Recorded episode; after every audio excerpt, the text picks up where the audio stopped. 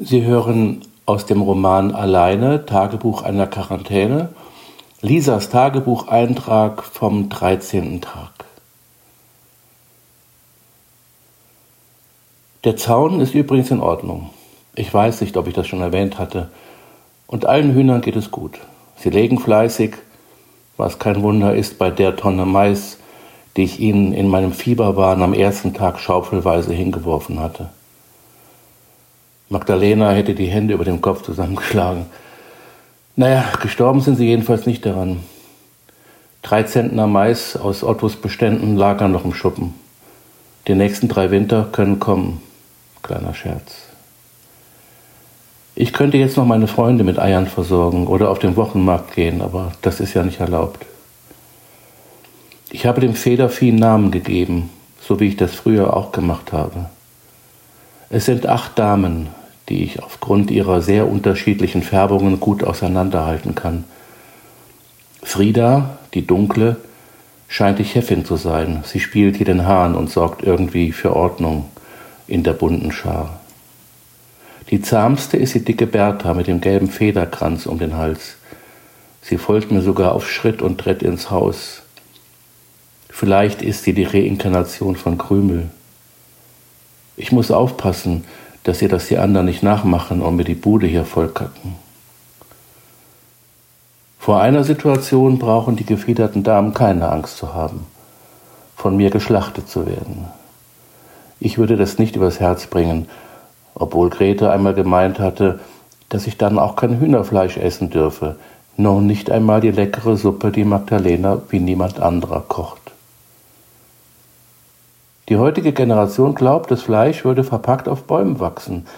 Warum werden die Kinder nicht schon vom Kindergarten aus oder spätestens in der Grundschule in eine Schlachterei geführt, damit sie ihnen dort erklären und vor allem vorführen können, wie genau das leckere Essen auf ihren Tisch kommt? hat sie gefragt. Ja, weil dann sehr wahrscheinlich kaum noch ein Kind Fleisch essen würde, war mein Einwand gewesen. Und das könne keine Metzger recht sein aber die Massentierhaltung hätte automatisch ein Ende. Ich wusste, dass diese Art der Tierhaltung meiner Großmutter immer schon ein Dorn im Auge gewesen war. Als der erste Hof hier in der Gegend damit begonnen hatte, das muss so in den frühen 60er Jahren gewesen sein, war Grete eine der ersten gewesen, die dagegen protestiert hatte. Sie hat mir einmal erzählt, dass sie sehr traurig darüber gewesen ist, dass es nicht geholfen hatte und der betreffende Landwirt nie mehr ein Wort mit ihr gesprochen habe. Aber zurück zu meinen Hühnern, die ich ja jetzt auch geerbt habe.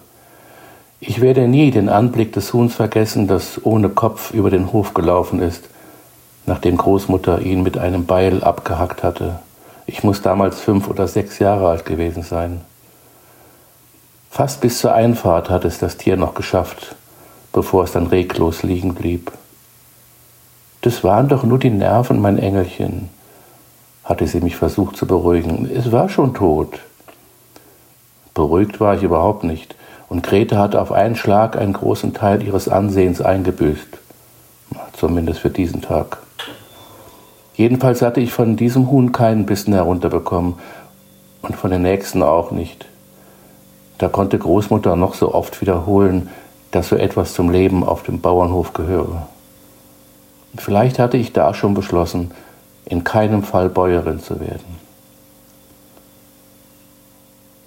Wie schlimm muss es für Menschen sein, die jetzt in einer engen Wohnung bleiben müssen und dort vielleicht noch in einer belasteten Beziehung und quengelnden Kindern.